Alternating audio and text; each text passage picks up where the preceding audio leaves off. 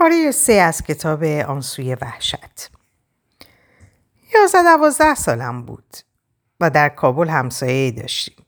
پسر همسایه دختری رو بیفت کرده بود و خانواده دختر شاکی شده بودن لذا همسایمون دختر بیفت شده رو به پسر خودشون نکاح کرد و در عوض دختر 24 5 سالشون رو به خانواده اونها پس داده بودن. اونا دختر 24 5 ساله رو به یک پسر 9 ساله که کوچکترین برادر دختر بیفت شده بود نکاح کرده بودن. دختر بیفت شده دو سه تا برادر بزرگ و مجرد هم داشت اما اونا دختر 24 5 ساله رو به کوچکترین اونها که 9 ساله بود نکاح کرده بودن. همسایمون از اونا گل من بود و می‌گفتن که چرا دخترمون رو به پسر بزرگتون که بالغ هستن نکاح نمی کنی و به پسر نه ساله نکاح کردید. اونا می‌گفتن همین طوریه که هست. شما چه اینکه راضی هستید یا نیستید حالا همین طوریه که شده. پسر نه ساله از من کوچیکتر بود و به خاطری که داماد همسایمون شده بود با اونها رفت آمد می‌کرد. بعضی وقتا که خونه همسایمون میومد زن همسایه اونو به مادرم و مادر بزرگم و خالم نشون می‌داد و می‌گفت ببینید کار مسخره اونا رو دخترمون رو به این بچه نکاح کردن. هر وقت که داماد با زنش میومد خونه همسایه با بچه های دیگه بازی می‌کرد. و من عمدم می‌رفتم با اون بازی می‌کردم تا از نزدیک ببینم چه شکلیه و چه فرقی با بچه های دیگه داره که زن گرفته. من وقتی که از نزدیک اونو می‌دیدم دلم براش میسوخت و با خودم می‌گفتم این بیچاره بدبخت از این سن بچگی که از منم کوچکتره زندار شده. بخش پنج جهنم زنان جهنم زنان یعنی شرایط زنان در افغانستان.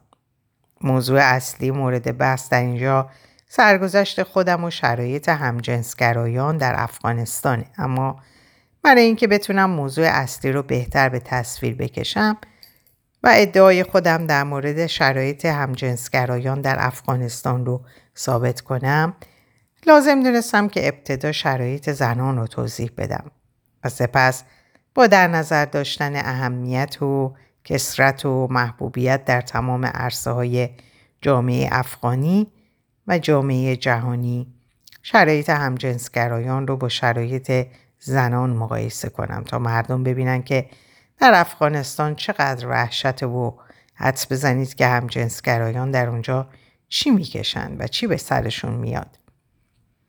فاجعه زن در افغانستان بسا عمیقتر از اونی که مردم دنیا در مورد اون فکر می‌کنن. فقط به گفتنم نمیشه که درد زنان افغان رو حس کرد و یا به درک دیگران رسوند. چون آدم درد رو فقط در بدن خودش حس می‌کنه و بس. اگه زن رو در افغانستان با اسیر جنگی مقایسه کنیم شرایط زن بدتر از اسیر جنگی اگه نباشه بهترم نخواهد بود. من نمی‌دونم که حکایت رو حکایت اجدادهای زنان افغان رو از کدوم یکی از بدبختی های اونها شروع کنم. اما از اینکه در قالب خاطرات نویسی به موضوعات پرداختم ترجیح دادم که به ترتیب زمانی انواع فجایع گوناگون رو با مثال چشم دیدهای خودم به تصویر بکشم. حرمت انسانی زن در افغانستان در بیشتر از 70 درصد خانواده ها زنان به خاطر سوء تفاهم جزئی و موضوعات کوچیک مادی بیرحمانه کتک می‌خورن. یازده دوازده سالم بود و آغاز فصل بهار بود. در خونه خاله و داییام میشستیم. در خونه که میشستیم دو تا اتاقش رو هم به یک مستجر تاش قرقانی کرایه داده بودند. آغاز فصل بهار و فصل نهارکاری بود. چند تا نهالهای درخت رو از دهکده آورده بودیم و داخل حیات خونه کاشته بودیم. یه روزی متوجه شدم که دو سه تا از اون نهالها از جا کنده شده و جای اونها خالیه. بعد دیدم که نهالها شکسته. ساقه و ریشه اونها جدا جدا دم در خونه همسایی تاشخرقانی افتاده. از دیدن شکستن اونها غمگین شدم چون دوباره امکان کاشتن اونها وجود نداشت. نام دختر همسایه بسبانو بود. مستانه خواهر کوچکم به من گفت نهالها رو پدر بسبانو کنده. من دلم آتیش گرفت که چرا نهالها رو کنده و چرا شکانده. چرا کند؟ چرا شکاند؟ بسبانو رو با اونا زد. چرا بسبانو رو زد؟ نمی‌دونم که چرا زد. یه طوری زد که هر قدر جیغ می‌زد و گریه می‌کرد بازم می‌زد و رهاش نمی‌کرد. البته ما هم در خونه از بزرگترها کتک زیاد میخوردیم اما به مجردی که گریه رو سر می‌دادیم اونا از کتک زدن دست میداشتن و دیگه نمی‌زدن. این برای ما بیاندازه وحشتناک بود که در حالی که آدم از دست کسی کتک بخوره و حتی گریه رو هم سر بده اون بازم از دست زدن بر نداره. من در جواب به مستانه گفتم جهنم که زد. چرا با درختای ما زد؟ نمی‌دونم که چرا. چرا از شاخه درختان بزرگ نکند که درختای کوچیک از ریشه کند؟ نمی‌دونم که چرا.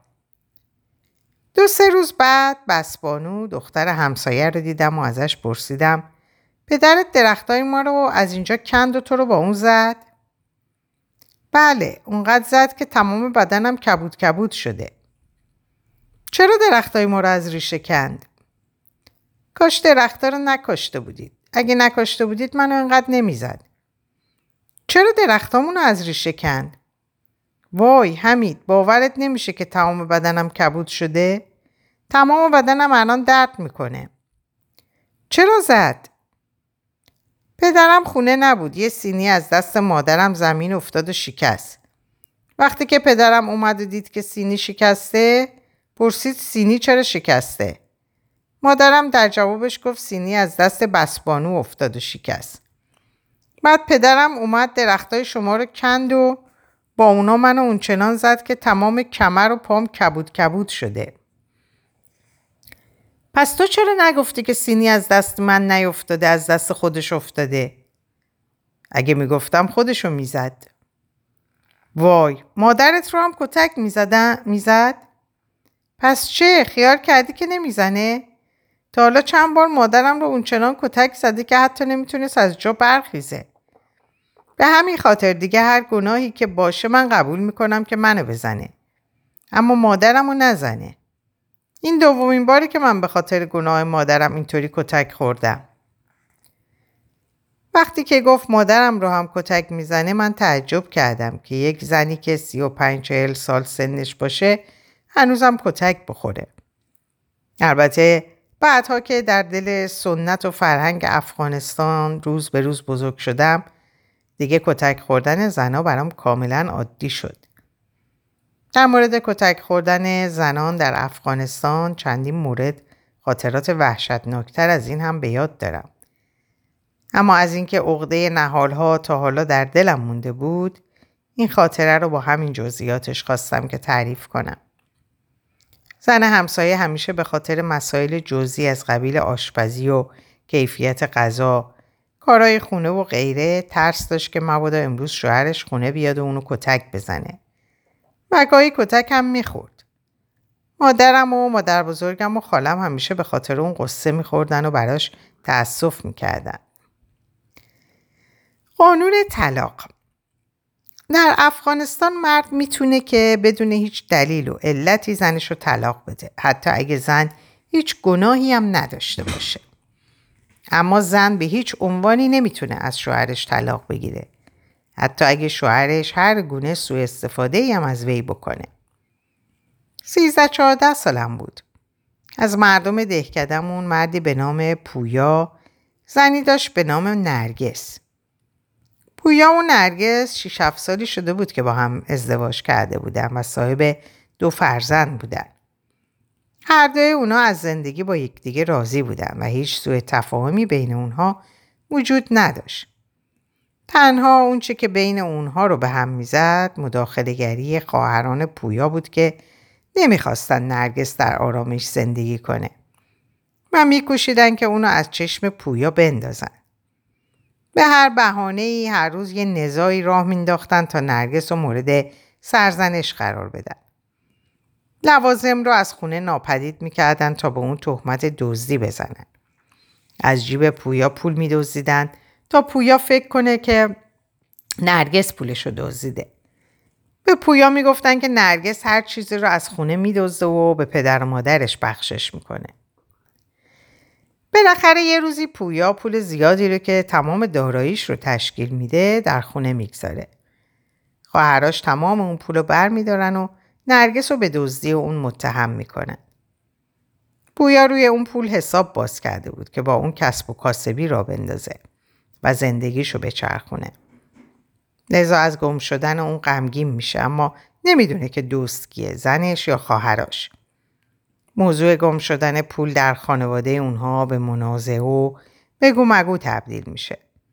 خواهراش میگن چرا زودتر طلاق نرگس رو ندادی؟ اگه زودتر طلاقش رو می‌دادی پولت گم نمی‌شد.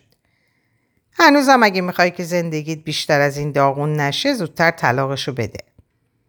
اما زنش میگه من پول خودم رو چرا باید بدوزم؟ پول من و شوهرم فرقی نداره. جهر و بس بر سر اینکه دوسکیه سه چهار ماه دوام می‌کرده. بالاخره خواهران پویا یک زن روحانی رو در شهر پلخمری پیدا می‌کنن که با تلسم و دعا روح دزد رو پیش خودش حاضر می‌کنه. از دهکده تا شهر پلخمری با مینیبوس 5 ساعت راهه. زن روحانی گفته که فقط بچه های هفت ساله می‌تونن که روح دوز رو ببینن و بزرگترها قادر به دیدن اون نیستن. و به خواهران پویا گفته که یه بچه هفت ساله رو با خود بیارن تا اون روح دوز رو براش نشون بده. قرار میشه که پویا همراه با یه خواهرزاده هفت ساله و دو سه تا خواهر خواهراش برن پلخمری تا زن روحانی روح دوز رو به بچه هفت ساله نشون بده. موضوع حاضر کردن روح برای مردم یه حرف عجیبیه و کسان زیادی دوست دارن که این نمایش رو به چشم ببینن.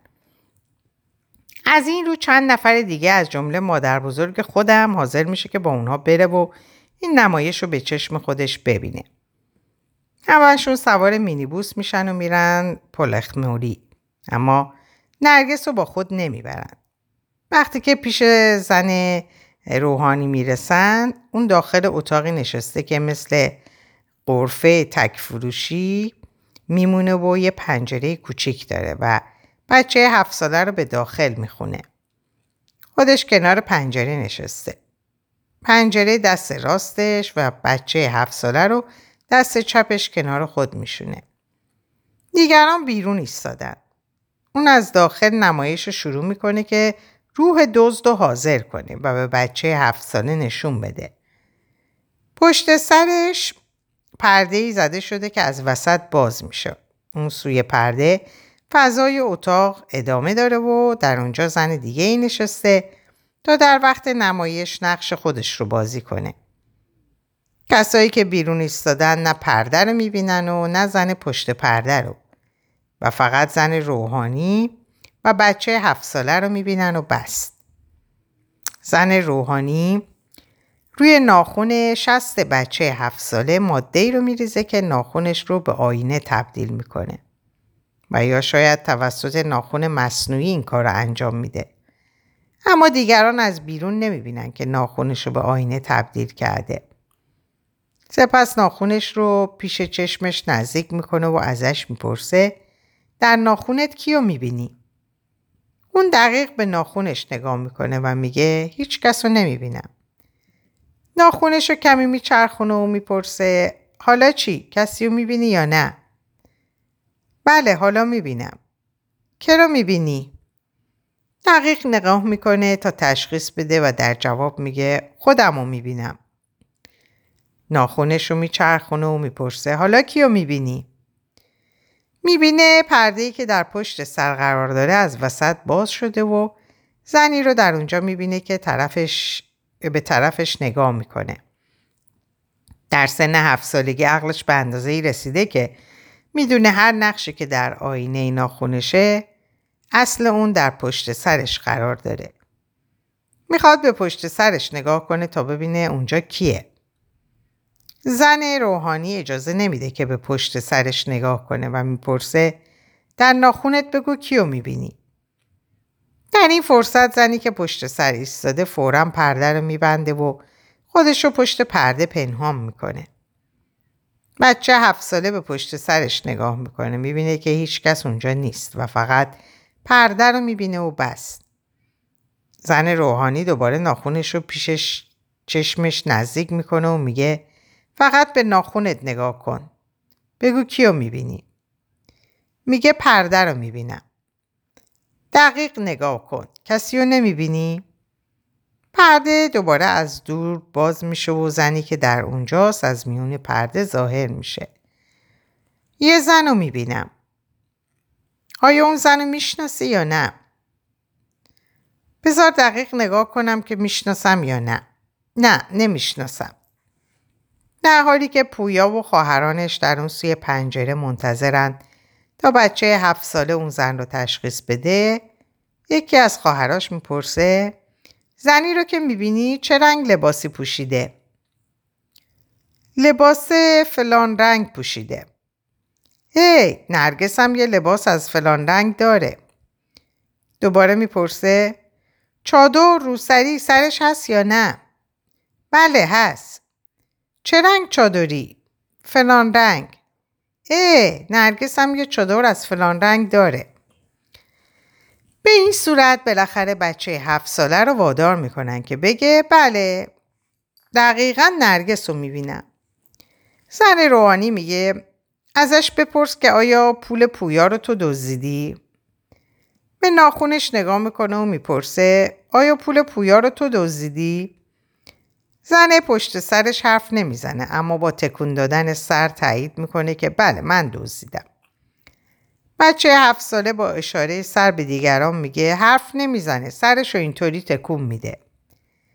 خواهران پویا میگن این دزد بیشرف از خجالتی حرف نمی‌زنه و با اشاره میگن که میگه که بله من دزدیدم. و به پویا میگن ببین ما می‌دونستیم که دزدی کار همین بیشرف بود اما تو باور نکردی. حالا به چشم خودت دیدی ثابت شد که دزدی کار همین بیشرف بوده؟ پویا از اینکه معجزه رو به چشم خود دیده چیزی نمیگه و قبول می‌کنه که دزدی کار زنش بوده. همه کسانی که پلخمری رفتن دوباره برمیگردن به دهکده. پویا فورا زنش رو طلاق میده و از خونه بیرونش می‌کنه.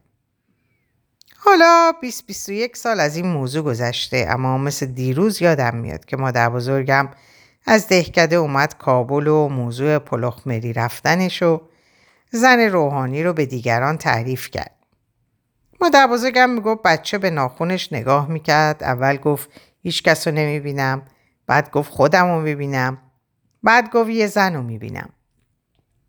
وقتی که مادر بزرگم این داستان رو تعریف کرد من این معجزه رو باور کردم و از شگفتی موهای سرم راست شد.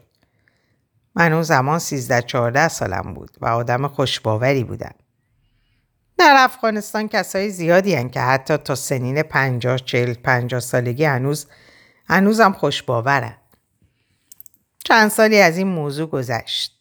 بچه هفت ساله دیگه بزرگ شده بود و روبروی مادرش به ما تعریف می‌کرد. پیش زنی که رفته بودیم یه ماده رو روی ناخونم ریخت و ناخونم رو به آینه تبدیل کرد. من خوب می‌دونستم که چیکار می‌کرد اما نمی‌دونستم چی بگم. پشت سرم یه پرده بود. یه زن پشت پرده بود. وقتی از من می‌پرسید کیو می‌بینی اون پرده رو باز می‌کرد و خودشو تو ناخون من نشون می‌داد.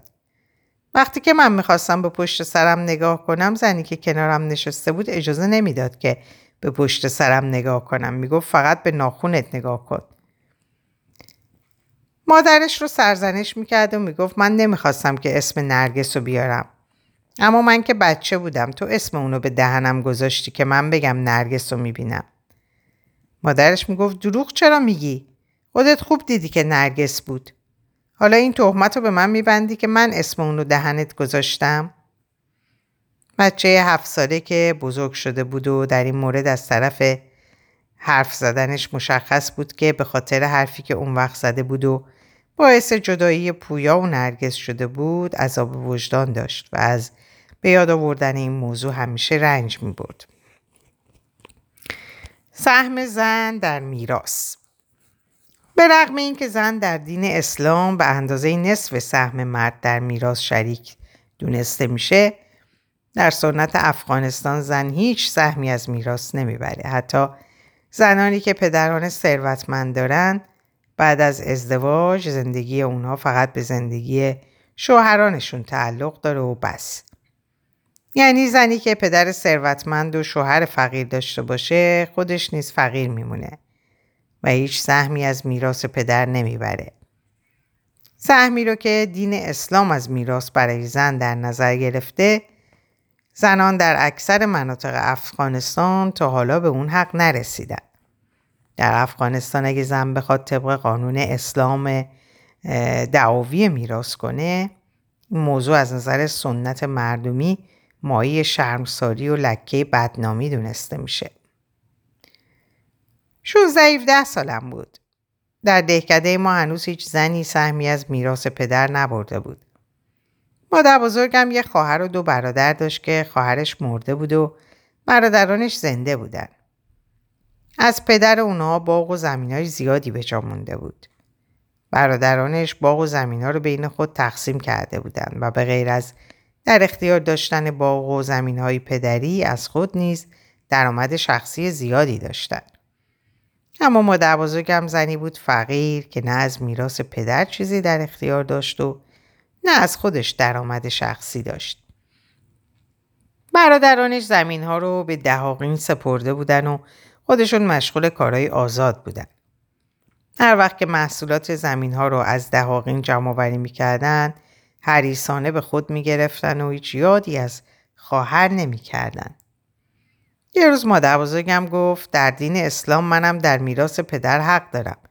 پس من چرا حق خودمو نگیرم؟ از اینکه در دهکده حزب اسلامی گلوبدین حکمتیار مسلط بود مادر بزرگم خیلی امیدوار بود که حزب اسلامی بر طبق قانون اسلام از حق اون طرفداری خواهد کرد.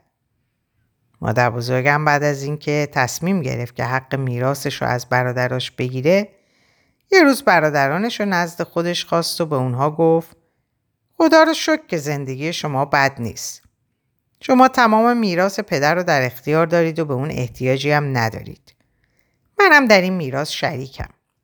من بر طبق قانون اسلام به اندازه نصف سهم شما در میراث پدرم سهم دارم و می‌خوام که حق خودم رو بگیرم. اگه خدایی ناکرده شما زندگی بدی داشتید من هیچ چیزی از شما نمی‌خواستم. اما حالا که شما احتیاجی به اون ندارید من می‌خوام که حق خودم رو بگیرم. برادرانش با شنیدن این حرف تکون خوردن. از خود واکنش تون نشون دادن و گفتن موضوع دین اسلام و موضوع سنت افغانستان از, دیگه، از یکدیگه جداست. در هیچ یک از دهکده های اطراف ما تا زنی دعوای میراث نکرده. درسته که ما به میراث پدر احتیاج نداریم. اما اگه تو به نام میراث قسمتی از زمین ما را از ما بگیری این موضوع برای ما لکه بدنامی و مایه شرمساریه. ما به هیچ عنوان راضی نیستیم که قسمتی از زمین رو برای تو واگذار کنیم. اگه تو به نام میراث پدر سهمی برای خودت جدا کنی ما دیگه نمی‌تونیم به چشم مردم نگاه کنیم. در اون صورت برای ما بهتره که بمیریم تا اینکه نام بد رو قبول کنیم. مادر بزرگم گفت حزب اسلامی بر منطقه حاکمه. اگه من به مقامات حزب اسلامی مراجعه کنم اونا سهم منو جدا می‌کنن. برادرانش دیگه چیزی نگفتم و با اخم و خشم از خونه بیرون شدن. این حق خواستن نبود بلکه اعلان دشمنی بود. از همون روز به بعد هیچ یک از اعضای خانواده اونها با خانواده ما حرف نزدن. اما تنها رابطه ای که هنوز بین ما و اونها باقی موند دو تا دخترای اونها بودن که یکی از اونها با داییم ازدواج کرده بود و دیگریش با برادرم نامزد شده بود. اونا خواستن که این دو رابطه رو هم قطع کنن. یه دخترشون که با برادرم نامزد بود نامزدی رو باطل اعلان کردن و گفتن که دختر ما به کسی که نامزد نشده دختر دیگهشون که با داییم ازدواج کرده بود و دو تا بچه هم داشت اونها خواستار طلاقش شدن در مورد اینکه خواستار طلاقش شدن یه اختاریه تند به داییم فرستادن و در اختاریه نوشته بودن تا عاقبت کار به آدم کشی نرسیده فورا طلاق دخترمون رو بدید. برادرم که از موضوع باطل شدن نامزدیش خبر شد یه روز با تفنگ میره خونه پدرزنش رو به پدرزنش میگه من کاری به برادری و خواهری شما ندارم که شما با یکدیگر خوب هستید یا بد. بازیچه هم نیستم که یه روز به مردم اعلان کنی که دخترت رو به من دادی و یه روز اعلان کنی که دوباره پشیمون شدی و منو مسخره مردم کنی. اگه این فکر در کلت باشه بدون که به مرگ تمام خانوادم خواهد انجامید. پدر زنش که تفنگ رو در دستش می‌بینه خون در رگش خوش میشه و میگه نه من در اون وقت از خشم این حرف رو زدم. اما واقعا همچون نیتی رو ندارم. واقعا که حق با توه. از روزی که من اعلام کردم که دخترم رو به تو دادم دخترم دیگه ناموست شده و ناموس در فرهنگ افغانستان از هر چیزی مهمتره. به این صورت اونا ترسیدن که با ما اعلان دشمنی کنند. این دو رابطه خیشاوندی باعث شد که رابطه ما با اونها کاملا قطع نشه. اما دیگه اکثر اعضای خانواده های ما با اونها و اونها با یکدیگه حرف نزدن. یکی از خاله هم خواست که مثل گذشته با داییاش صمیمی بشه و کاری در روابط اونها با مادرش نداشته باشه. یه بار خونه داییاش رفت و خیلی دیر اونجا نشست. اما اونا براش نه چای آوردن و نه غذا.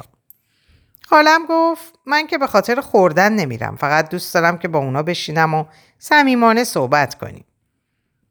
بار دوم که رفت خونه اونا نشست اونا چادریش رو یا برقه رو با قیچی حسابی پاره کردن. بار سوم که رفت اونا با قیچی کفشاش رو حسابی پاره کردن و بار سوم براش آخرین درس عبرتی شد که دیگه حسرت رفتن به خونه داییاش برای همیشه در دلش باقی موند.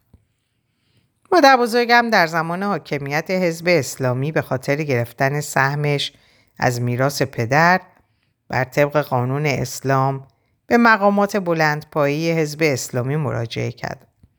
اما برادرانش با دادن رشوه اونها رو از تطبیق قانون اسلامی منصرف کردند. سه چهار سالی گذشت. حزب اسلامی در نتیجه یک درگیری کوچیک در منطقه سرنگون شد و نیروهای جمعیت اسلامی کابل پایتخت افغانستان و قدرت دولتی رو نیز در اختیار داشتند. مادر بزرگم در زمان حاکمیت جمعیت اسلامی نیز به خاطر گرفتن میراث به استاندار استاندار پروران مراجعه کرد. والی پروران به مسئولین مربوطه دستور داد که سهمش رو برش جدا کنند. اما زمانی که قرار شد مسئولین سهمش رو جدا کنند برادرانش مسئولین رو به مهمونی دعوت کردن و با دادن رشوه اونها رو نیز از اجرای وظایفشون منصرف کردن. سه چهار سال دیگه نیز گذشت و نیروهای جمعیت اسلامی نیز در نتیجه درگیری با طالبان سرنگون شدند و گروه طالبان جای اونها را اشغال کرد. مادر بزرگم در زمان حاکمیت طالبان نیز به خاطر گرفتن میراث به مقامات طالبان مراجعه کرد.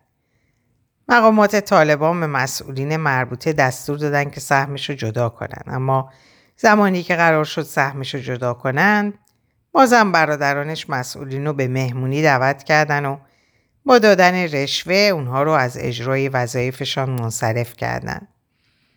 برادرانش می‌گفتن که ما تا حالا دو برابر قیمت این زمین رو رشوه دادیم و ده برابر اونو هم خواهیم داد اما تو رو نخواهیم گذاشت که به آرزود برسی. بسیاری از مردان و زنان دیگر در منطقه که زمین زیاد از پدر برای اونها مونده بود منتظر نتیجه دعوای مادر بزرگم بودن. در هر بار که مادر بزرگم دعوا رو از سر می گرفت مردان زمین دار دچار دقدقه و دلشوره می شدن که اگه اون در این دعوا برنده شه مبادا که خواهران اونها نیز دعوای میراث بکنن.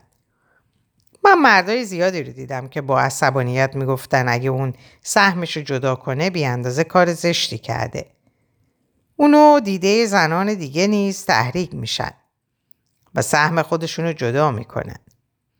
به این صورت این رسم در دهکده عمومی میشه و مردان دیگه مناطق مردمان دیگر مناطق میگن که این مردم چقدر بیغیرتن که حتی زن از پیش اونها حق می‌گیره. از طرف دیگه زنان زیادی رو دیدم که بی صبرانه منتظر برنده شدن مادر بزرگم بودن تا دیوار دفاعی حرس مردان در هم بشکنه و اونها بدون دقدقه و دردسر حق خودشونو بخوان. اما متاسفانه که این آرزو چیزی بیش از خواب و خیال نبود. زنان ستم دیده افغان این آرزو رو فقط به گور خواهند بود. آنگونه که من سرعت رشد فکری اکثر افغانها را دیدم زمین های افغانستان را زاد و ولد و افزایش بیش از حد جمعیت منفجر خواهد کرد. اما زنان با آرزوی شکستن دیوار دفاعی حرس مردان نخواهند رسید. در اینجا به پایان این پاره می‌رسم براتون آرزوی سلامتی ساعات و اوقات خوش دارم. خدا نگهدار.